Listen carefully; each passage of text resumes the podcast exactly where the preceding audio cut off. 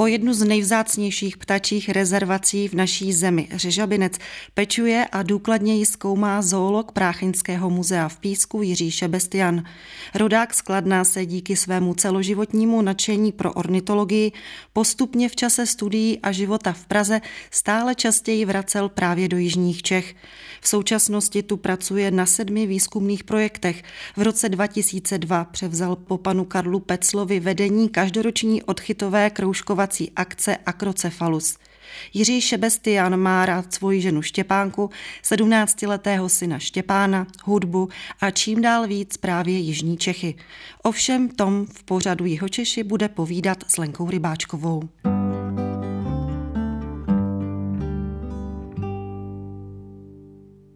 Já jsem se narodil, jak se tam všude říká, nakladně. Měl jsem s tím mnohý problémy ve škole, protože jsem byl zvyklý prostě psát nakladně na mělnice a ono to není spisovně a mě to dlouho trvalo, než mi to došlo. Takže rodilý jsem kladeňák, můj tatínek fáral, e, byl horník, pak měl zaprášené plíce, tak odešel na metro do Prahy a my jsme se přitom přestěhovali do Kojetic, kde jsem vyrůstal vlastně od mých nějakých šesti let. Dokonce ještě to bylo takové, že my jsme oba to Kladno měli rádi, i když já si pamatuju, že my jsme tam lyžovali a já jsem se potom divil, když jsme přijeli nahoře, jak to, že sníh je opravdu bílý, protože na Kladně býval černý. A moje sestra si Kladno natolik zamilovala, že když jsme odjížděli s tím stěhovákem z toho Kladna do těch Kojetic, tak když už byl stěhovák naložen, tak v nestřežené chvíli my jsme ho obešli, vypustili jsme mu kola a moje sestra brečela, počkejte, já až budu velká, já se sem zase vrátím. To, co si pamatuju, tak to jsou ty kojetice. Ono to bylo i tím, že já jsem potom měl mezi první a druhou třídou e, otřes mozku a docela těžký. Eh, už mě skoro chtěli operovat, říkala maminka, na poslední chvíli se ta sraženina podařila rozehnat. Skákal jsem na trampolíně, chodil jsme na nápravný tělocvik a poslední, co si pamatuju, nic předtím si nepamatuju, pamatuju se, že ta trampolína najednou byla někde vedle, Teď ještě tam nebyli rodiče, takže to trvalo několik hodin, než jsem se dostal k doktorům, ale prostě já jsem se tím vlastně vyresetoval, což možná bylo dokonce k dobru protože já už jsem v té první, druhé třídě byl takový ten průměr až pod průměr. V první třídě jsem ještě jedničky měl, ale v té druhé už jsem měl víc dvojek než jedniček na vysvědčení. A potom já jsem zapomněl úplně všechno. Maminka se se mnou učila znova písmenka, znova počítat. E, úplně všechno a nějak jak na mě dohlížela, tak jsem se naučil se učit, nebo já nevím co. Prostě jak jsem se vyresetoval, tak jsem se stal premiantem. Já vím, že jste dělal vlastně nakonec vysokou školu v Praze, takže to nebyl ano. tak uh, otřesný otřes mozku. Ne, ne, a opravdu, opravdu jsem se naučil učit a, a já nevím, využívat ten mozek. A nevím, jak to bylo, červí, jak by to bylo, kdybych ten otřes mozku neměl, ale ale nakonec se to asi byla pozitivní událost, ku podivu. Kde se teda zrodila ta chuť eh, studovat přírodní vědy?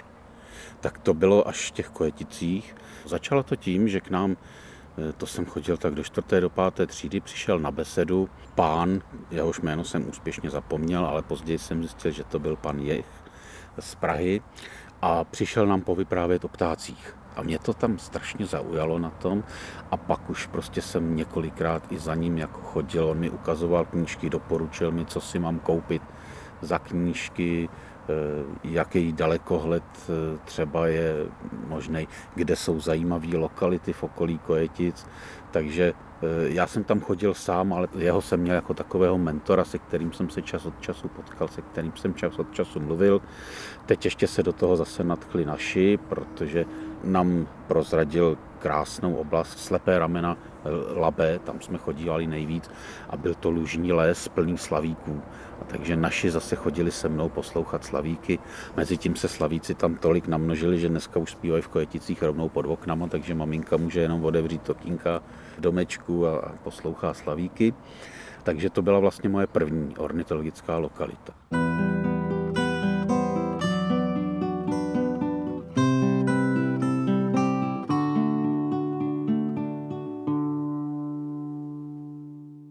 Vy jste se přesunul do Jižních Čech. Jak se to stalo? Šeršela fam.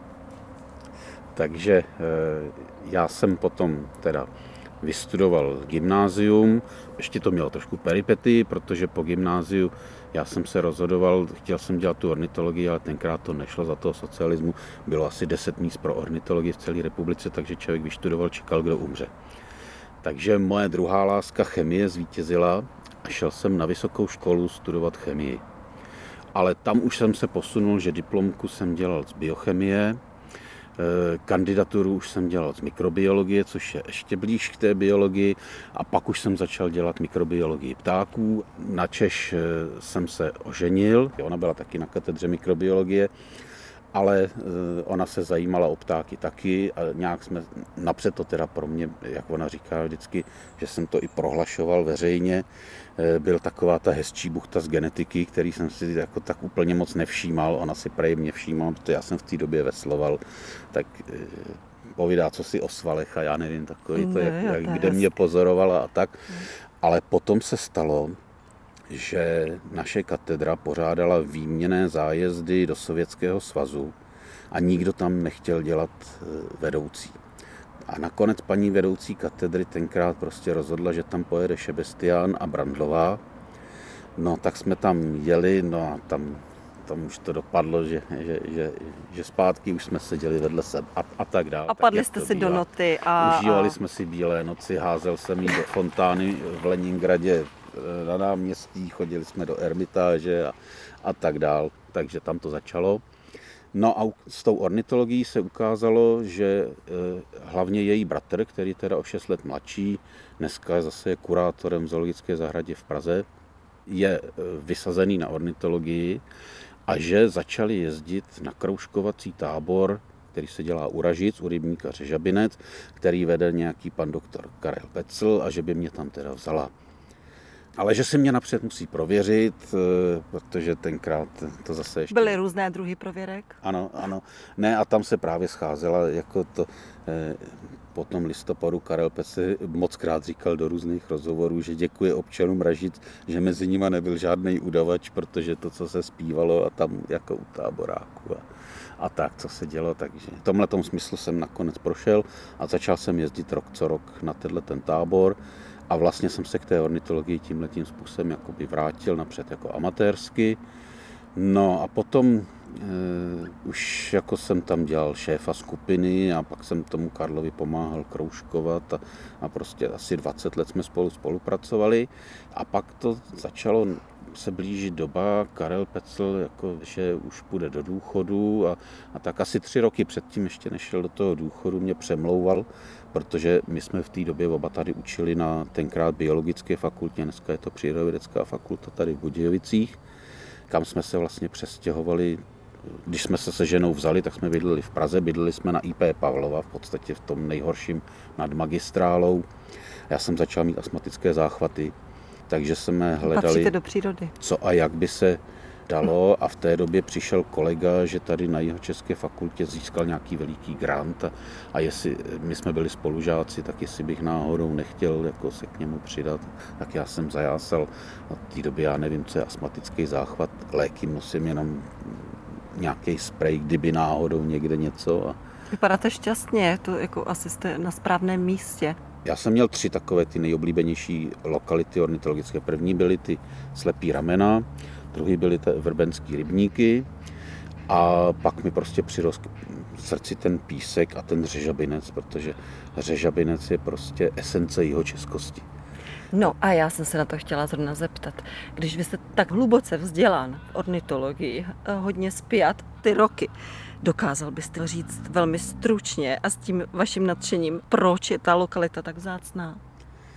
Protože tam najdete na 100 hektarech úplně všechno, co si člověk představí pod pojmem Jižní Čechy. Když prostě řeknete nějakému cizinci, jako třeba já jsem ten středočech nebo komukoliv jinému, Jižní Čechy, tak oni si představí e, Šumavu, Třeboňsko.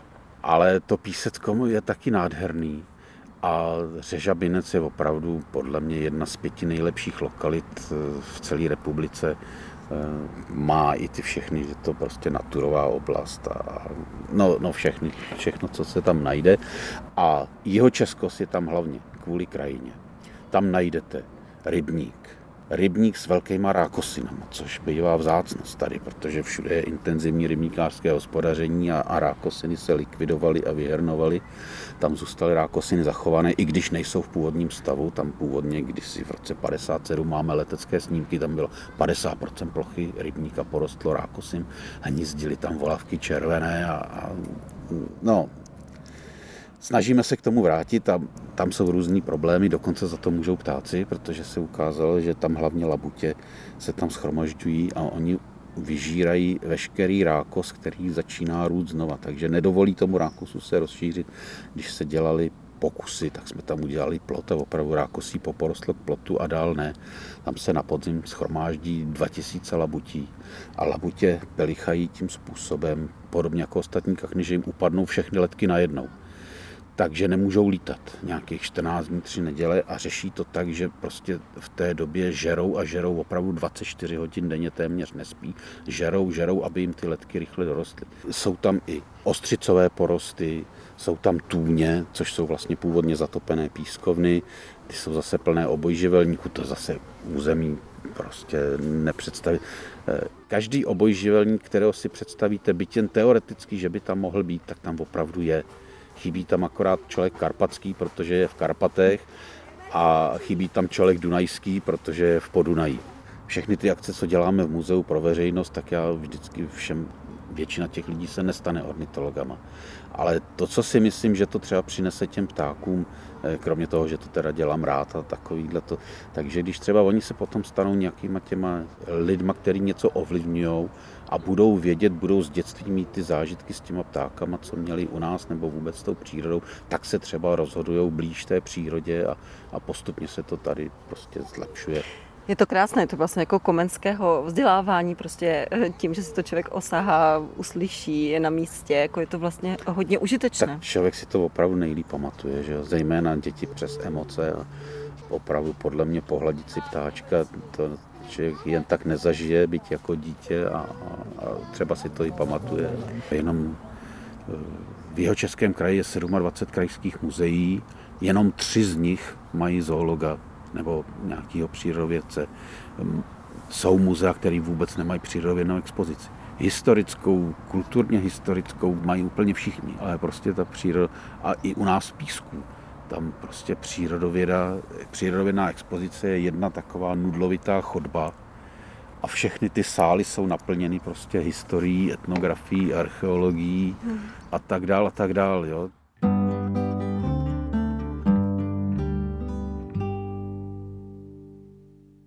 Jak se rodina vaše jako tváří ve vztahu k přírodě a i profesionálně, řekněme? Tak my jsme s manželkou oba dva přírodovědci. Eh, manželka je genetička, teda jak už jsem říkal, že byla na té katedře genetiky, nebo ta hezčí buchta z genetiky.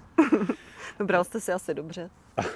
no, my máme takovou italskou domácnost, takže Eh, ale už ji máme eh, přes 30 let. Tak... Ona vám to odhalila geneticky, taky proč jste spolu, určitě ne? My, jak se většinou téměř každý den o ničem neschodneme, tak já se spíš dovídám, v čem všem jsem podved a přetvařoval se a, a, a tak. A tohle to jsme ještě, to, to necháme někdy k táboráku. To se no budu to muset je zeptat. hezké, to je hezké. No a když mluvíte o táboráku, tak aspoň se můžeme dostat k té kultuře, jak jste říkal, že lidi zajímá kultura typu divadlo a hudba a tak, jak vy jste na tom? Máte rád hudbu, máte rád uh, kulturu tohoto typu? Uh, vyhledáváte někdy něco konkrétního? Já jsem už, když jsme prostě v tom dětství, nějaký druhý, třetí třídě, začal chodit do lidové školy umění samozřejmě, Eh, akorát jsem nemohl na klavír, naši mi vysvětlili, že klavír je kus nábytku a protože jsme bydleli v paneláku na tom kladně, tak když toho pak nechám, tak pak s klavírem a bude překážet, tak jsem začal na housle, ale pak už se to jako nějak rozšiřovalo, pak jsem hrál country na housle, potom začala dětská dechovka, Koetice mají centrum eh, v Neratovicích, což je okres Mělník, takže tam jsem hrál v dětské dechovce na housle, pochopitelně to nejde. Chyběli basáci, tak jsem začal hrát na tubu, začal jsem hrát dechovku. Když už jsem hrál, tak zase pak nějaký ty další kapele byly potřeba bicí a od té tuby zase je k basové kytaře, tak jsem zase hrál v nějakých skupinách. A pak jsem i po zábavách hrál jako takový ty, jsem si přivydělával vlastně na vysoké škole hraním po zábavách Na muziku jsem jako vysazený a mm, pochopitelně teda navážnou, ale já si prostě rád poslechnu každou dobrou muziku, i tu dechovku, nejenom tu vážnou. Stejně tak jsem hrával country, tak mám rád něco takového, folk country, někde něco u tohohle toho. Hrával jsem jazz, takže i v tomhle tom směru jak se vám líbí nová mladá generace? A teďka může to být klidně jenom z vašeho blízkého okolí, či jenom z toho, co pozorujete. Eh, jste ten optimista, přestože ta doba se změnila, digitalizovala, ty podmínky se hodně mění. Jak vy vnímáte dnešní mládí? Jsem a nejsem. člověk stárne, že jo, a každá ta stará generace. Právě to, jak jsem v tom muzeu, mám kolegy historiky hned od dveře vedle, tak se samozřejmě různě bavíme nebo to a, a prostě tam se dají dosledovat zmínky už kdy prostě začaly být písemné zápisy z 13. 15. století, kde si prostě ty staříci stěžují, že ta dnešní nová generace kam to vede a tohle neumí a nic pořádného nedělá a, a takhle ten svět brzo skončí a on od toho 15. století pokračuje pořád dál, takže spíš jako optimista, ale, ale na druhou stranu samozřejmě jak stárnu, tak mi připadá lecos jako zvláštní, divný, ale k těm eh, současným mladým mě teď zase přibližuje náš syn, který je 17 letý. A čím se teda zabývá syn?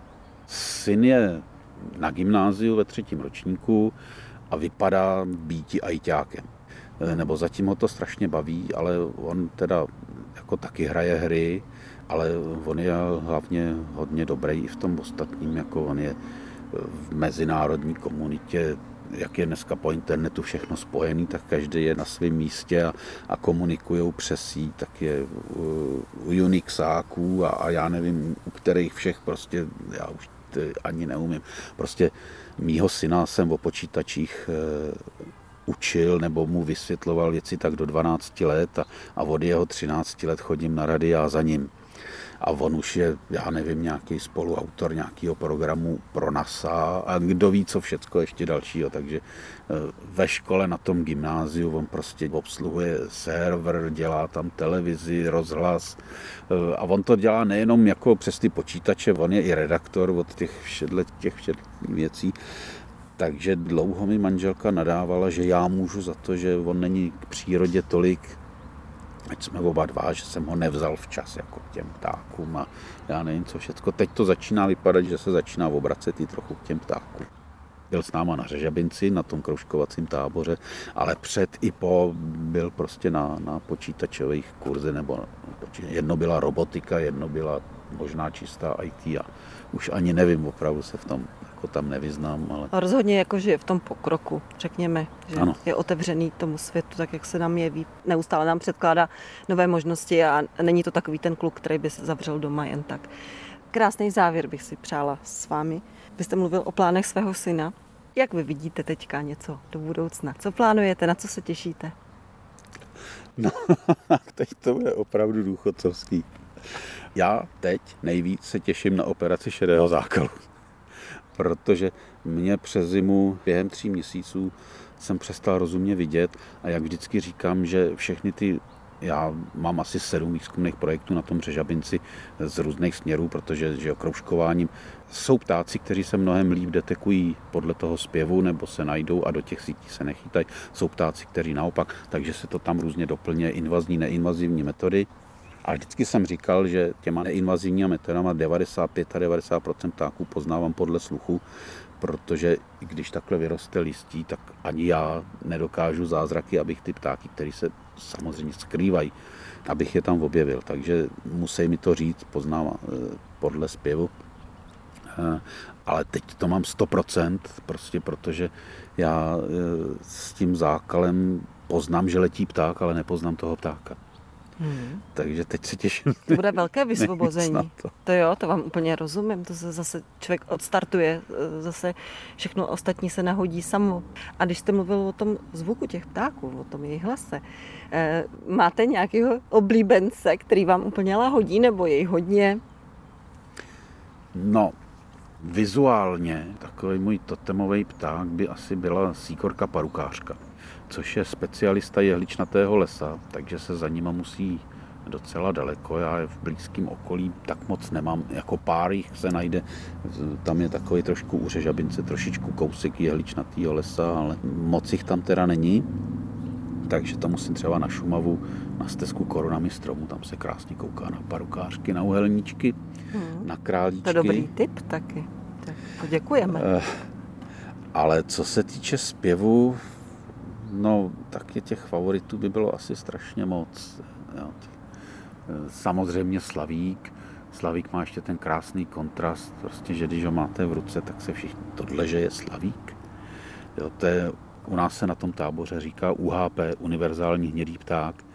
Eh, ono jako prostě omáčka. v přírodě, no je to z vojny samozřejmě, tam jsme měli uho a ubo, že jo. Ono prostě v přírodě je výhoda být maskovaný, když jste malý pěvec, že jo. A, takže se všichni diví a naopak třeba Slavík Modráček, je nádherný pták, prostě, který má černohnědou hlavičku, nadoční proužek bílý, modrou leskovově lesklou náprsenku, v tom má bílou skvrnu. Když je ještě ze severu tundrový, tak má uprostřed té bílé skvrny ještě červenou skvrnku, takže zase v ruce nad ním všichni jásejí. Jenomže když si pak poslechnou zase jeho zpěv, tak tohle přece není slavík. To je prostě taková jednolitá, jednoduchá písnička, jako vrzavá trošku. Hmm. Takže to je... Každopádně o tom dokážete i jako hezky povídat. To člověk nemusí toho ptáka ani slyšet a už si to představuje. Já jsem moc ráda, že jste přijal pozvání do jeho Čechů. Děkuji. Děkuji taky. Bylo mi no. potěšením. Na lavičce u vrbenských rybníků v Českých Budějovicích Jiřímu Šebestianovi naslouchala Lenka Rybáčková.